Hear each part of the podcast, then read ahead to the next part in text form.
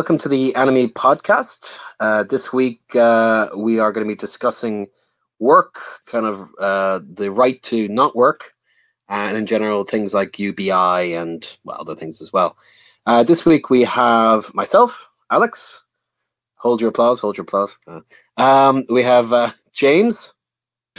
Hello to all the people out in podcast land. That was kind of creepy. Um, we have Bum Candy himself, Dan. Hello. Loquacious as always. Um, and what we're going to do is we'll probably begin with a very basic kind of explanation of what we think work is, maybe now, historically. And by work, I mean obviously employment. What do we think it is? Uh, what is it meant to do? Maybe what was it always? You know, basically, that's just kind of a general throw out. What is work to you? Who wants to go first? I can go first if needs be. yeah, I think you should. yeah. Okay. Um, well, I would say that work, uh, employment, uh, as commonly understood today, is something that uh, kind of came basically out of a mixture of different things. You have the end of feudalism, depending who you're talking about. Some places like Russia, it's the late 19th century. In Britain, you're more talking about the 15, 1600s, where you have serfs. Now, serfs had already been somewhat changed. They were already getting uh, wages there, but it really hits home you have kind of the removal of kind of agricultural workers into the cities, the beginnings of kind of modern mercantile capitalism, then industrial capitalism, and the kind of idea of wage slavery. Now, that's what I would, as a traditional leftist and historian, would see it as. It's basically an attempt to to remove serfdom, and in some cases slavery, the arrival of kind of a wage uh, slavery, which ironically enough, some slave traders used to complain was worse than actual slavery. Obviously, that's not true. Um, and it's basically the purchasing of labor, um, in you know, uh, in, re- in, re- in return for wages. Uh, the wages themselves reflect tiny profit, uh, probably a tiny amount of the actual overall profit created by that labor. Um, that's what I think it was. It is a lot of people who are maybe more conservative think, oh, you need to work. It's part of who you are. It's part of your identity. It's fulfilling for you. And if you don't work, it's not just that you're lazy. It's not that you're just a scrounger. It's just not fulfilling your life. Uh, I would take the opposite view. I think it's basically often it's pretty much a waste of life. And some of the the articles we read for this uh, po- uh, podcast to get ready for it, I'm going to link them at the bottom of the podcast, so everybody who's listening to this maybe stop, read all of those read all of those articles, or at some point read them anyway and come back. But there are some very interesting things there uh, from the great Bertrand Russell.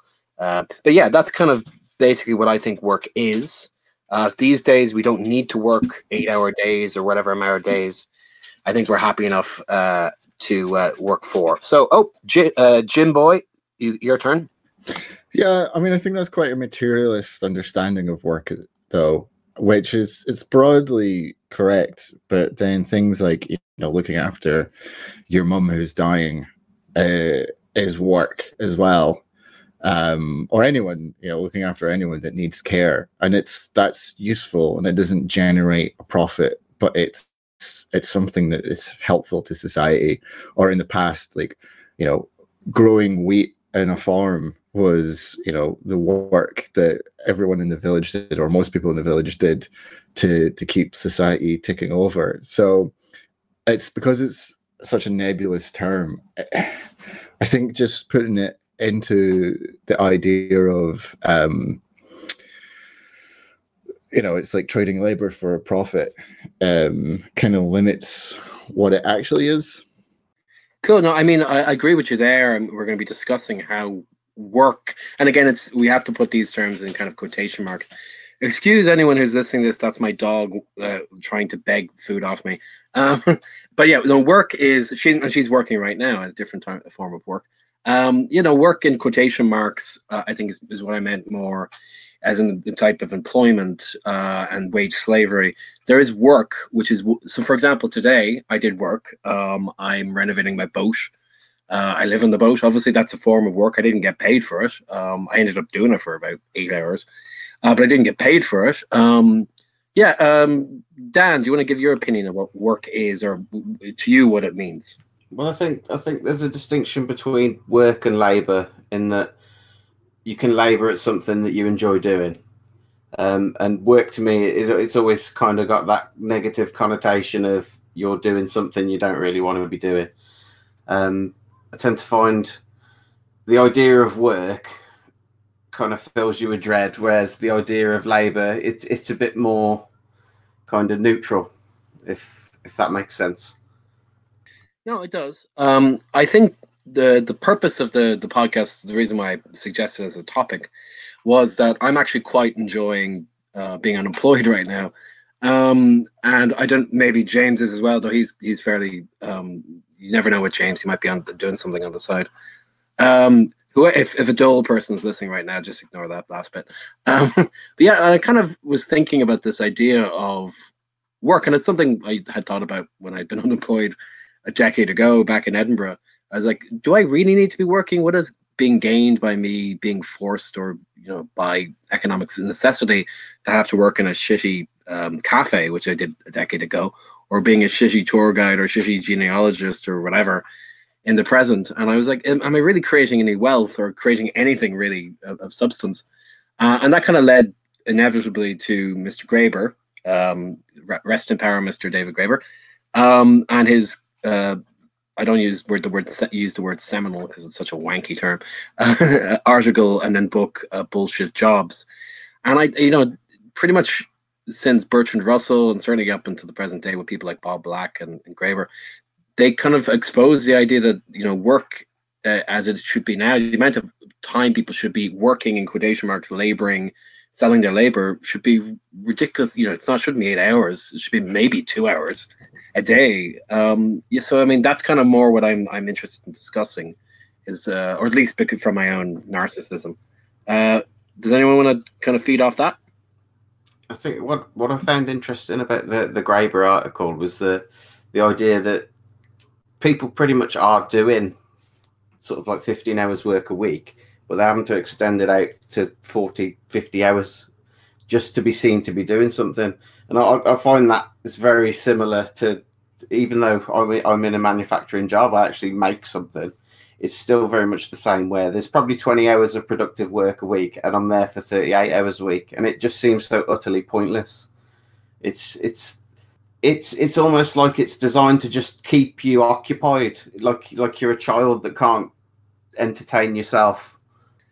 That would be uh, it's kind of uh, prompting my my next question there actually. So if your current job is actually very much a bullshit job, in the words of Mr. David Graeber, can you describe any job that you have ever enjoyed? Was there a job you ever enjoyed, Dan, and uh, why? no, no, I, I, can't. I cannot honestly imagine doing a job that I would enjoy because the nature of work. Um, I've had this conversation with a few people where, you know, I'm unhappy in my work, and they said, "Well, why don't you try and find something more fulfilling?" But I said, "I'm unhappy working. I'm not unhappy doing a job per se. It's I don't like the concept of work being forced to go to a place every day. I, I despise it, to be honest."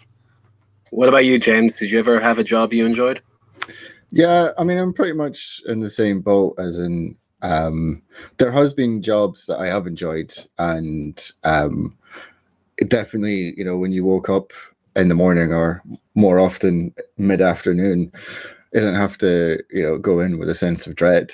Um, though, you know, there would always be drawbacks, like there is with basically everything. Um, I, I guess like the job that I enjoyed the most was when I was a, a tour guide in Edinburgh doing a ghost tour. And it was basically, you know, I just got to like swan about underground Edinburgh, scaring the shit out of tourists and telling them a succession of lies, and sometimes scaring them so badly that they fainted. And on one occasion, you know, someone shit themselves. Um, it was a job that I was good at, and I largely had a large amount of agency in like there was no one looking over my soul, you know, looking over my shoulder or checking the content that I was, you know, um, saying to to people. Um, as long as you know the reviews were good and people were scared, then I was doing my, you know doing my job properly. But you know, unfortunately, it's not a sort of job that you can do for your whole life because it you know it it's not raking in the money that you could comfortably live in Edinburgh as you know as things went forward. So a lot of the time, people just find themselves in jobs that they they have to do because it's um, it's more money, and um, it helps them scrape by. Uh, Dan, Yeah, I think I, I think I'm really looking looking at it because I was in a band for five six years, and I'll never consider it to be work, even though there was a lot of work went into it, and you know it was a collective thing. There's there's five of us, and you know we it take a lot of work to to write original material and compose, and then you you'd be taking it out, and you know you get touring around the country trying to play to rooms with no people in. But even though that was a lot more effort than I expend at my paid job, it was never was never treated in the same way mentally. It, I, I think that's quite it's quite an important distinction in that you can do work and it's not considered work, and you can do work that you absolutely hate, and you, you know it, it's it's difficult to to consider work that you enjoy to be work sometimes. I mean, yeah, I mean, I guess this podcast is work, you know. Um, well, James, more importantly, you were fucking and still are stand up, but you used to spend fucking the, most of your waking hours writing, um, and then or then uh, um, uh, rehearsals and stuff. You that was work. Uh, it didn't pay very well or, or at all, but it, it it was work. yeah, exactly. And that's you know, most people want to be working in some sense. I think you know, it depends on the person as well. Some people would probably be happy to just idle their their life away, and more power to them if that's what they wanted to do. But I think most people, the human brain is wired to make you want to do stuff and achieve stuff and tinker along with things. Um, so most people, if given a choice, would be creative in some format, and you even see that in um, you know, the most boring person in the office probably has some sort of creative output, um, even if it is just like painting Warhammer figurines or something like that. Um, even even fascists sing love songs as well, you know. Yeah, no, I, and some of them might be just really into like hardcore porn, but that's a use of their time. Um, yeah, so I mean, well, it might talk about because um, I think the last thing I read was Bertrand Russell's In Praise of Idleness, which is actually it really fucking holds up, given the fact it was published in 1932. It's stunning. I mean, he's talking about World War Two, and he goes, you know, uh, World War One, sorry, and he was saying that you know, how is it that we were able to send you know a significant percentage of the male population uh, abroad and a significant percentage of the female population had to be you know in industry producing weapons. And yet we were still we had all the food we needed and we had you know and even though the u-boats were off the coast we were fine. And he said oh you know some people will tell you it's because we borrowed tons of money. But that's bullshit. You know that's not why, what it was which is that they've there's for a very long time there's been enough resources um, in the world certainly in industrialized world to feed all the population, to clothe all the people, and to give them homes. Um, the type of needless and, and kind of repetitive work is something that was really kind of brought in, to be honest, between the 19th and 18th century, depending depending on where you're from, of course. Um, and it is drudgery, it is mindless drudgery, and it seems from a lot of the things we read, and for a lot of the things we've experienced in our lives, it's somewhat unnecessary, even economically. It doesn't even make sense economically. It's there maybe somewhat to, to control people's behavior. Uh, James? Yeah, it's probably worth just doing a very brief sort of concept of how work, the concept of work came about in the, the British Isles and thus America, where I think it's, don't quote me exactly on this, but it is something along the lines of like a feudal peasant would have more days off than we would do now. They would certainly have more days off than someone that worked in America um, you know, it would be in the feudal contract, the amount of feast days and um, uh, saints' days and things like that they would have. Um, it was largely agricultural work, which is seasonal. So there's huge chunks of time where there isn't a lot of work to do, like during the winter. Um, and then the move into the industrial areas really when we get the sense of work that we've got now.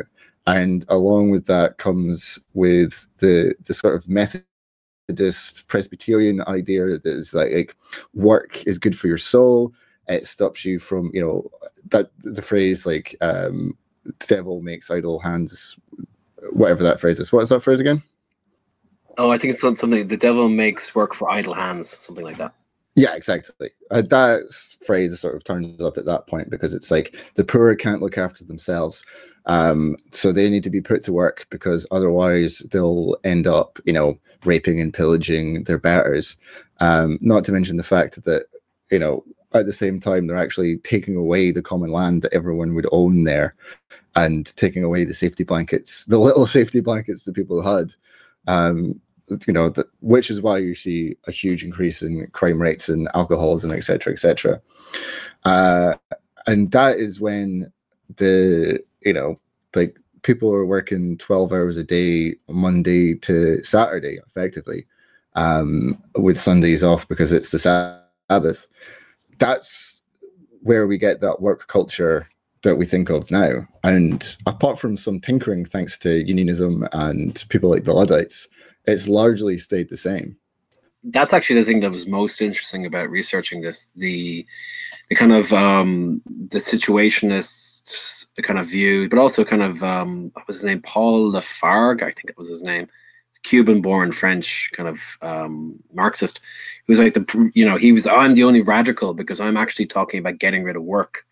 You know, every other Marxist is saying no, work is a is a noble thing. Even the USSR, work is a noble thing. Uh, whereas, you know, it's only a very tiny group of like post anarchists, uh, situationist Marxists who are saying, no, let's get rid of it. We don't need it. Like, to, or at the very least, we can we can quantify how much work in quotation marks, which is something we don't have much control over, we we need to do, and it's not eight hours a day. Um, James mentioned twelve hour days, six days a week. It's actually fifteen hours a day for males at the time uh, with life expectancies, as you might imagine, not great. We don't have to work that much. We probably didn't have to work that much then. It's given some of the stuff I've read, but we really don't need to be working that much now.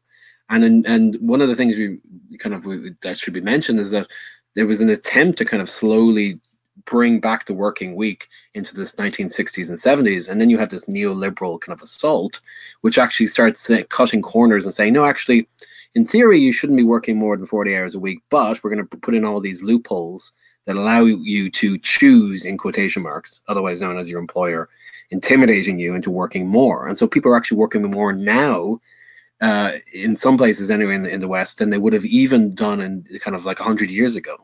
It's like it's it's it's insane. And the simple point is that why is it that people, and this is a good question maybe to ask, why do we think that so much of the I suppose policing of work goes on amongst working class people. The idea of the of I remember when James and I used to go on marches in Edinburgh, people would often call out, Get a job, you hippie, or something along those lines. It wasn't that polite. It's much darker than that. But you know what I mean? Why is it is that so much of the policing of people's leisure time comes from working class people? Uh, Dan? I think to some degree, being forced to work in jobs that you don't particularly like um, kind of creates that mindset where, well, I'm having to do this. Why the fuck aren't they doing it? Sort of attitude prevails. Um, kind of, I, I get that impression from certain people at my workplace where, you know, if even though you get the job done, if you're not doing anything when you've done all your work, you're a lazy bastard. it, it kind it kind of just it all seems to stem from that. It, it's almost like a, a, resentment of the fact that you don't take it as seriously as them. No, I, I definitely agree. I mean that feeds nicely into the kind of the uh, more dis- a bit more of a maybe a bit more of a discussion of the idea of bullshit jobs that David Graeber talked about in his 2013 article and then the book he wrote I think uh, maybe two or three years ago, also called bullshit bullshit jobs. Um, do we think that the majority of and this is an obvious answer to this, so maybe extrapolate when you answer. Do we think that the majority of jobs that exist in the world, the Western world right now, more specifically, need to exist? No. Definitely not. Um, and Why? the, the point that he makes as well, um, which really holds true. Is like the more useful your job, the less likely you're going to get paid for it, and the um, the more you'll be looked down for doing it as well. Um, and it, it's largely come about through a couple of reasons, some on purpose and and some just by happenstance.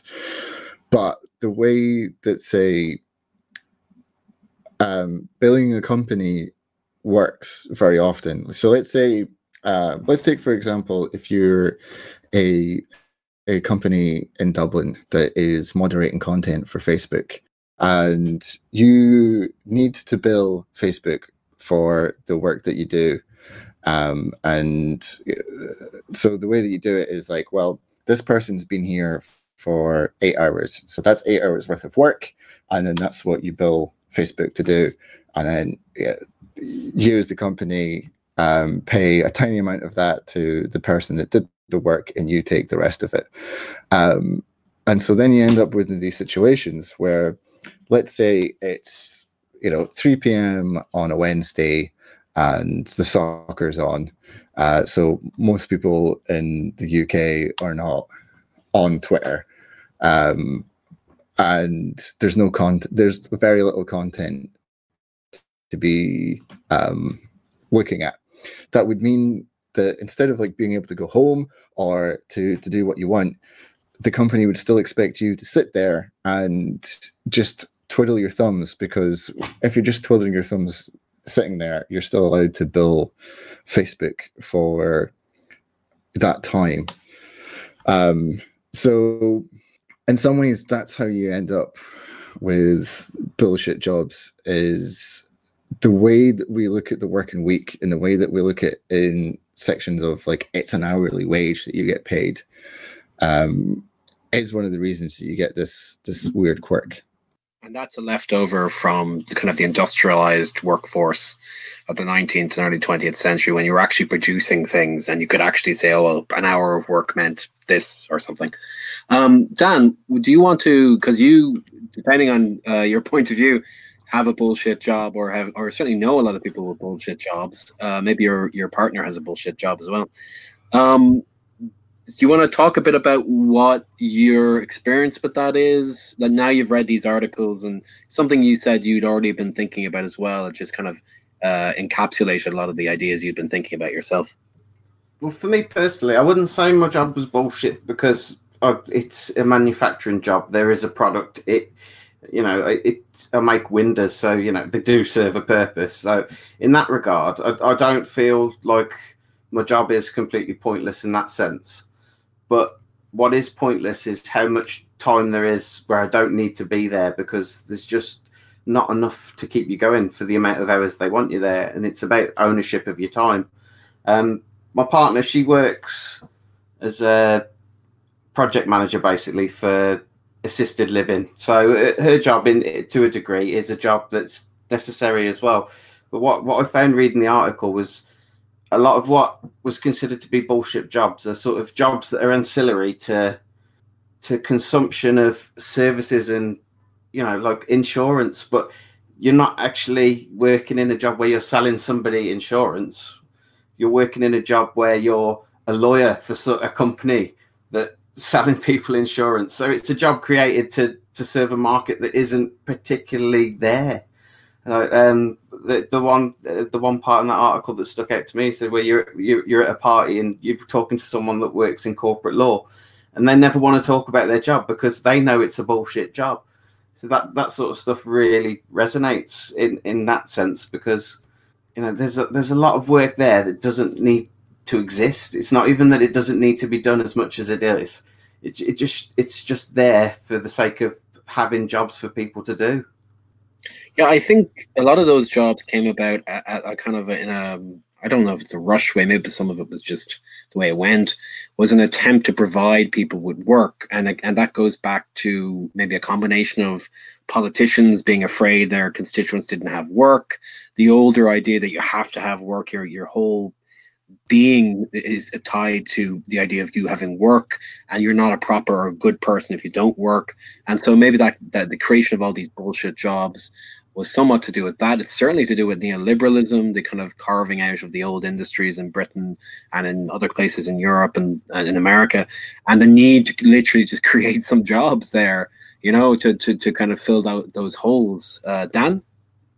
Yeah, that's that's definitely the sense that I get from it. It's there's no reason for this stuff to to be done other than somebody wants it done to keep somebody else occupied, and it, it's it's weird that, that you know as, as, stated earlier that these are the jobs that are, tend, tend to be at the the higher end of sort of the the pay structure as well. It's almost it's almost like you're rewarding people for doing stuff that doesn't actually fucking contribute anything. Jim Boy. Yeah, I think part of it comes down to as well is this really weird thing that like centrists and liberals and people at large seem to do, which is just act that something like work and human society um, is just a naturally occurring thing that exists and there's no rhyme or reason behind it. And so they'll they'll be like oh isn't it weird that um you know i'm doing all this work and i don't get you know i make most of the profit and i don't get hardly any of it back. Without you know like and then they just don't make that that next leap. Um so you in lots of ways you know people say things like uh why don't they just make it work more efficiently then? Uh, you know like so if you are doing the you know if it if you can do your work in three hours instead of the eight hours why can't you just go home? Um, without realizing that a lot of the time they're not actually interested in like making the world a better place or actually even making themselves more profit because they're much more interested in keeping you nose to the ground and keeping you you know in the dirt. Your boss would much rather um, have you out and completely useless and feeling miserable and not wanting to go somewhere else rather than feeling um, invigorated in your work and being able to do it in three or four hours? Because then they wouldn't be able to look at you looking miserable and look down on you while you're doing it you know? I couldn't agree with that more. That's that is almost to a t how i feel when i'm at work and i know there is nothing for me to do and the choices are either pretend that i'm working which i won't fucking do because i'm not paid a fucking actor's wage or you know just drag it out all day which is what i end up having to do which makes me fucking despise being there even more. It you know it makes you really miserable when you know that I've got an hour's work and I have to be there for eight hours. And it is the the mentality of the owner of the company is I own you, I own you for these eight hours. You are fucking here for these eight hours, regardless. And that is the the total attitude. Now, um, it's not my personal experience because, as I said, unemployed and enjoying it. Uh, but my partner had a similar kind of job, which was a kind of grindstone job, just absolutely horrible to to her when she was in the office. She, you know, through a lot of struggle, was able to get remote work. And what's so amazing about it is the amount of people who actually got that in the office. There was only three people who actually fought against them and got to work remotely.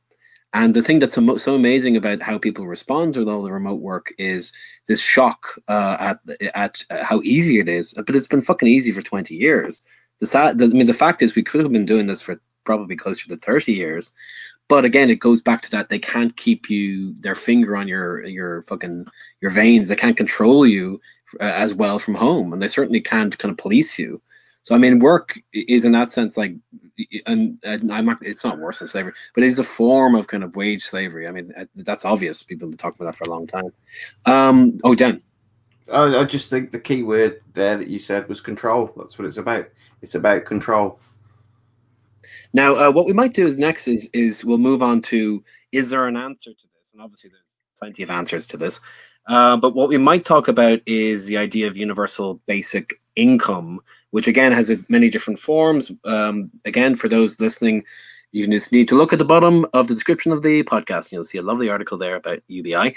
Um, but do we think UBI is a response to this idea of work uh, as kind of a wage slavery? Again, it's not a, a it's a not a super radical idea, and maybe in that regard, it might have more potential then uh, what I would like to do, which is just uh, give my middle finger to um, everything that wants me to work. But uh, James, what do you think? Is it a is it a safe response or answer to what we're talking about?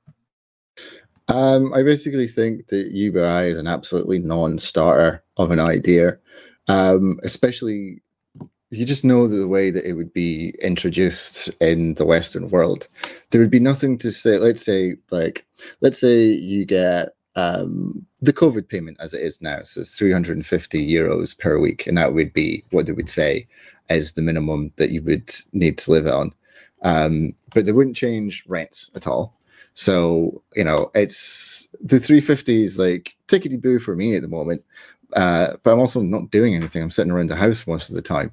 Um, but there's also, they wouldn't stop landlords from just going, oh, yeah, well, put up all of our rents by 350 a week as well.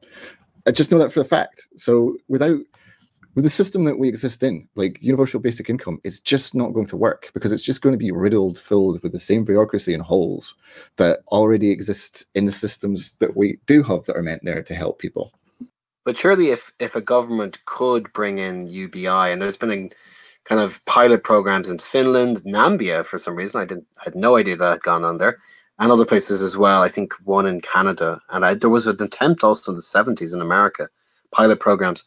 They usually had fairly interesting results. Uh, that in practice, um, it made things cheaper because they didn't have to subsidize those same people in other ways. I mean, the, the American state and, and, or the Finnish state ended up subsidizing them other ways. And with UBI, they were able to basically have a ground floor on kind of okay, well, you're not going to be uh, you know, below the bread line. This will put you just above the bread line.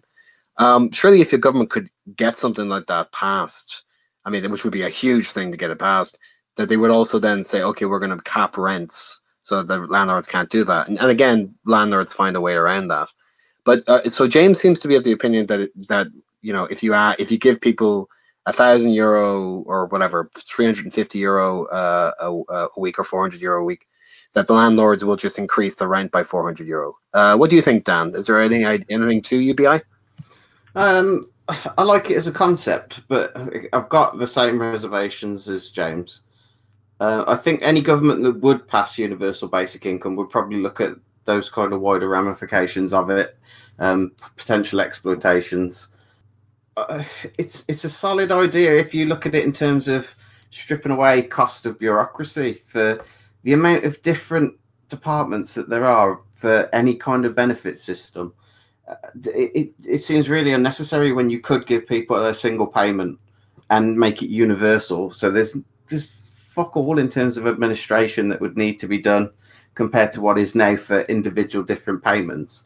But I, I like the idea, but I, I'd have to, you know, I'd, I'd, I'd be skeptical that you'd see it as James said, implemented properly in the Western world and, and not just another way of making people rich at the top. Um, yeah, it's just the the things are functioning exactly the way that they're designed to be. Like the job center in the UK is working at the at the level that it was designed to do, which is to punish the poor the UK government, the Irish government, the American government have no interest at all of ever making someone's life better unless it enriches them directly or it's their friends. They will not introduce UBI in the form that it is now at all as a concept because people that read the Sun will like get too upset by it because you know they'll say, "Oh, what about asylum seekers? It's you know they usually say the carrot you know when they're talking about these things in articles, they're usually like, oh, every citizen gets the pay. It's like, oh yeah, so what is you're going to define a citizen then?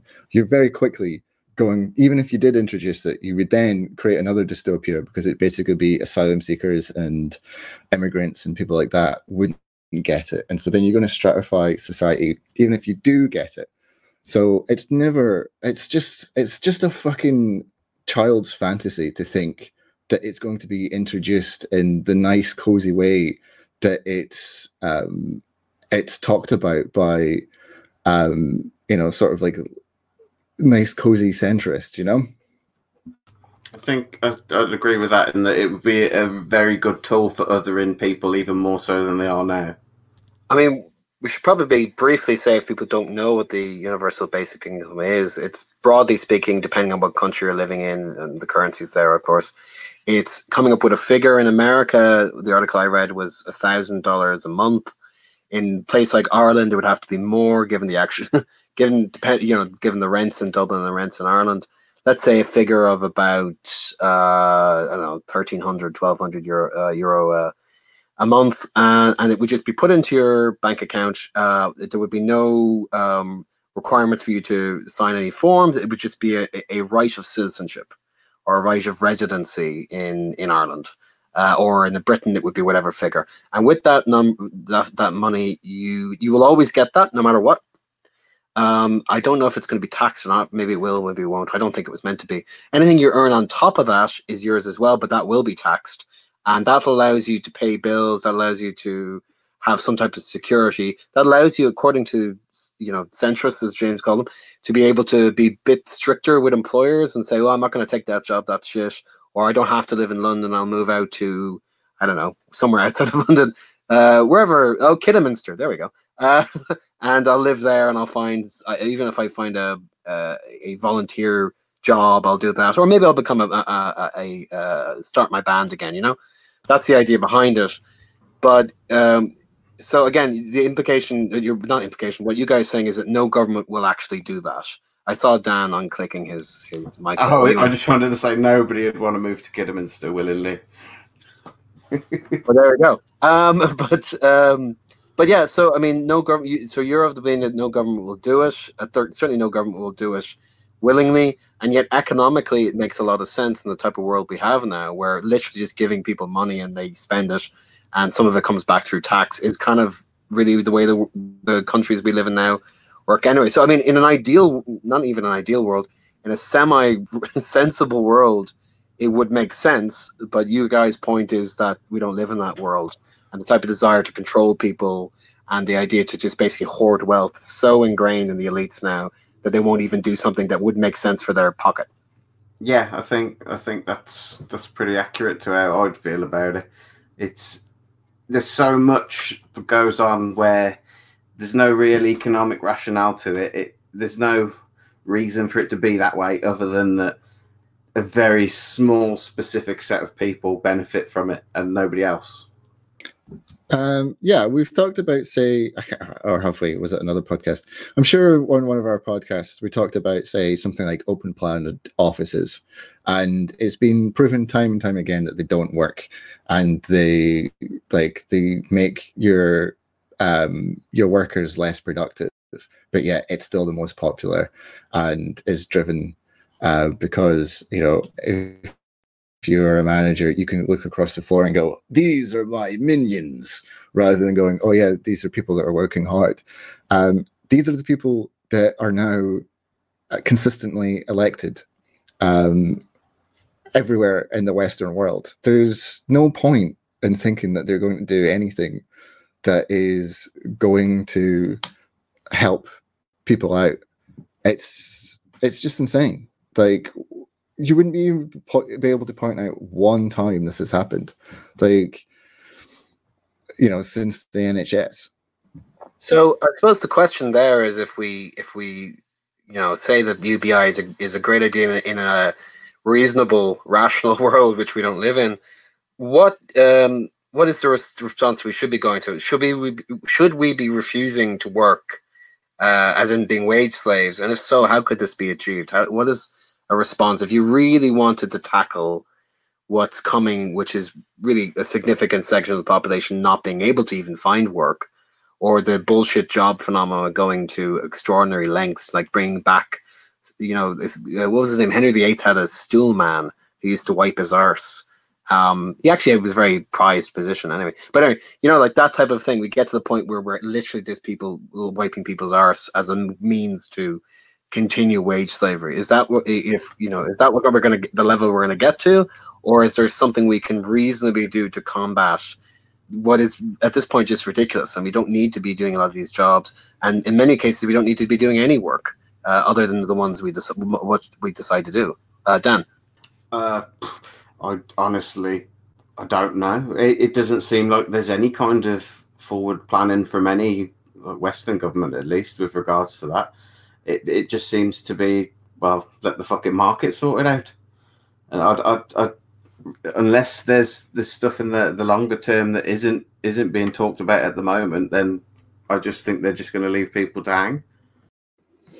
Yeah, a couple of years ago in New York, there was an art installation, and it was basically um, this, you know, big machine, and if you stood there and you cranked the handle, it would dispense money at the rate of a minimum wage job. Um, I would say in the next twenty or thirty years, we'd probably just see that as an actual thing that would happen.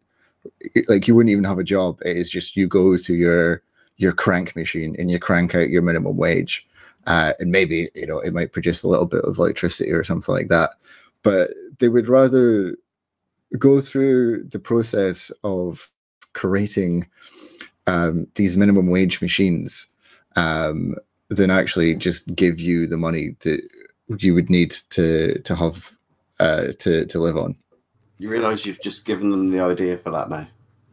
you fucking asshole, James. Why did you do that?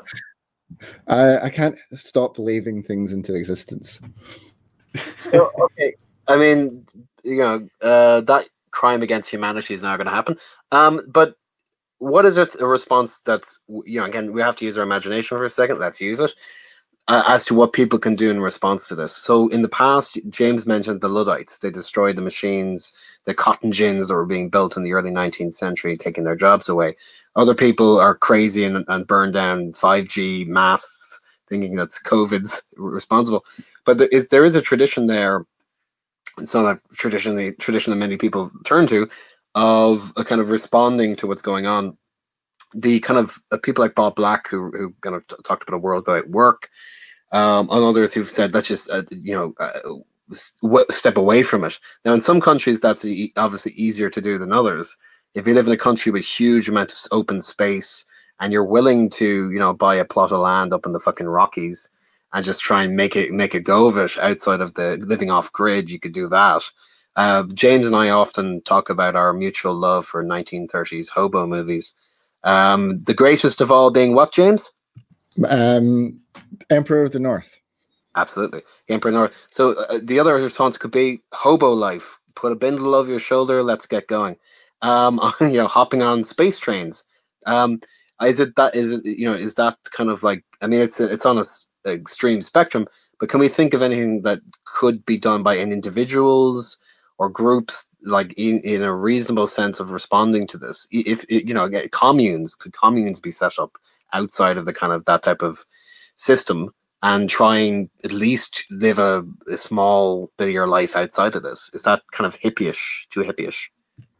Well, I mean, I would say that you know, again, you know, mass strikes would obviously go a long way to to to helping. Um, it's how do you get people inside with that? But if you if you manage to shut down whole cities or just had you know lots of people not working, then you really would start to see the, the changes that you would want to some extent. Um, I mean, obviously in America, we've seen strikes going on um well strikes but protests going on continuously for what like three four months now to like almost no avail or change um there was a little bit at the beginning as you know the there's some establishments were a little bit rattled but now you're seeing you know people just being bundled into um unmarked vehicles and taken away and arrested so um I'm I'm always sort of um, dubious about the idea of something like communes because it would be something that I'd quite like to do, which usually is an indicator that it's a bad idea. Uh, if you're outside of the society, it is a bit harder to actually to influence it. So it might be good for your mental health, but it probably wouldn't be good for your ability to organize. And most communes have been shown to go completely tits up in one way or another um, over a period of time as well. So you would have to look at your your way around that. Uh, but say in like Britain, living off grid is just basically not possible. The state is desperate to know where you are at all times and uh, have a very good chunk of laws to make sure that you participate in society. And if you don't um, they'll they'll punish you quite harshly for it. Dan what's your solution to uh, wage slavery? Burn it all down. Um I, I, I pretty much agree with james there. I think any kind of any kind of trying to step outside of it. You, there's just uh, in this country, at least, there is too much external pressure on on any group that's trying to get outside of what you're basically forced to do. Um, I, I don't outside of like sort of mass trade union movement and general strikes, and kind of trying to just bring things down that in that sense. I, I don't see what there is that an individual can do in this country, at least. Like I said, in, in other countries, it is easier to get off grid and sort of get away from it and at least, you know, kind of live your own life. But I, I, unless you've got the money to do it here, and in which case, if you've got the money, you've either inherited it or you've participated in it enough that you're kind of indoctrinated into it. Um, it's pretty grim. I suppose on that level, we we can look at the one example, well, the one obvious example of people who try to live without working, and I think it's pretty much the same in Ireland and Britain. Though the the, the type of uh, benefits payments you get over here are larger, but I suppose they have to be because things are more expensive. Um, but it's the same across the board. You could live in I don't know parts of Mayo and still get the same benefits if you're unemployed uh, as you would get in Dublin. Um, so the people who basically spend their entire lives on the dole. Uh, there's not actually statistically a, a, huge amount of them, but they do exist. Um, some of them are a horrible phrase Marx used to use was lumpen proletariat. But there are people who who are have emotional, psychological problems who end up on that. There's people who are born into it who have again psychological or familial problems. Do we think? But there's also sections of people I've met I mean, I can name a person I knew in Edinburgh who was a great example of just perpetually staying in the dole. He was great at maintaining that. And if you read, uh, oh, sorry, read, or you could read, actually, sorry, or watch uh, Trainspotting, and certainly a lot of young Scottish men aged between 18 and, let's say, 24, uh, you know, maintain a kind of a, an interesting kind of leisure life on the dole, as small as it is in Britain. What do we think about uh, basically uh, some type of staying on the dole or what people you know the type of people who do stay on the dole um, as a way to avoid work. I mean it's it's a living example that, that exists now. What do we think of that? I don't really envy it. I have a well pretty much my best mate and he, he's just had enough of working and he hasn't worked now for best part of two years. Before that he had periods where he'd work for a year or two and then just take a year or two off.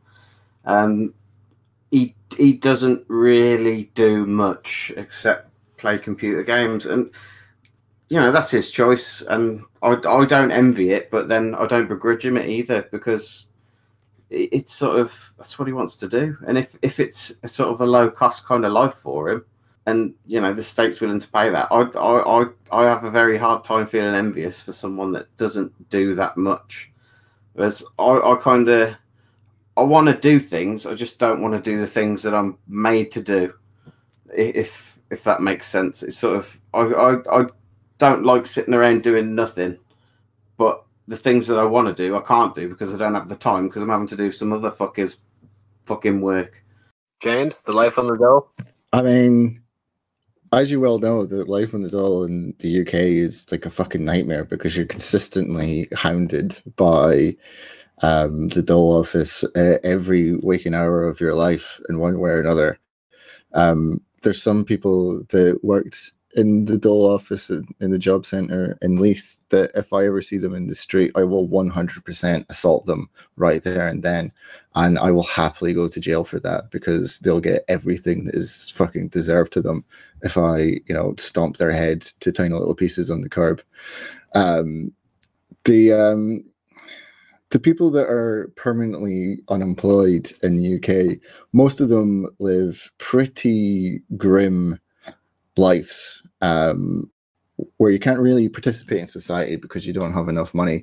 So you you kind of just left to having to sit around and watch TV all day long because everything costs money to do in the UK now and in Ireland. You know, there at least used to be, um, you know, pubs were cheap enough for you at least have like some sort of community center, but those don't exist anymore. And you know, if you fucking hang about in the street, someone's going to phone the police and they're going to turn up and move you along. So, um, I, you know, like if you can sit in the dome and, um, you know, organize and you're happy with that, good on you. But I imagine that there's probably, you know, your mom and your dad um, that you're living with will probably want to see you get out of the house as well. Because not a lot of people can be in the dole and get a council house as well. That's a very fucking rare thing. And to say that, you know, rates in Ireland are are better, yeah, a little bit, but they're like they they don't pay uh they're much more reluctant to pay um the um your your rent for you as you know we found in edinburgh they were likely to do? And what's the thing that usually catches people out in the uk it's fucking council tax because you still have to pay that with your dull money as well. And you know if you live somewhere like a city like in manchester or edinburgh your council tax is going to be pretty high. And they will just send the bailiffs around to take you know the meager possessions that you do own um, away from you So both of you have destroyed my dreams of never working again. Thank you very much for that. Um, I suppose. well we're just good friends you know we just like to see you miserable James definitely likes to see me miserable. Dan, I don't know. I've accepted the inevitability of it for myself. I don't mind spreading it around. That's lovely. Um, I suppose we should probably try and be uh, have some type of positive. I mean, we have a degree of privilege in the sense that if we if I did wanted to live did want to live off grid, and I kind of I do live off grid. I live on a fucking barge. I'm not meant to be living on a barge. Uh, there's there's only a certain amount of people who are legally meant to be living on barges in Ireland.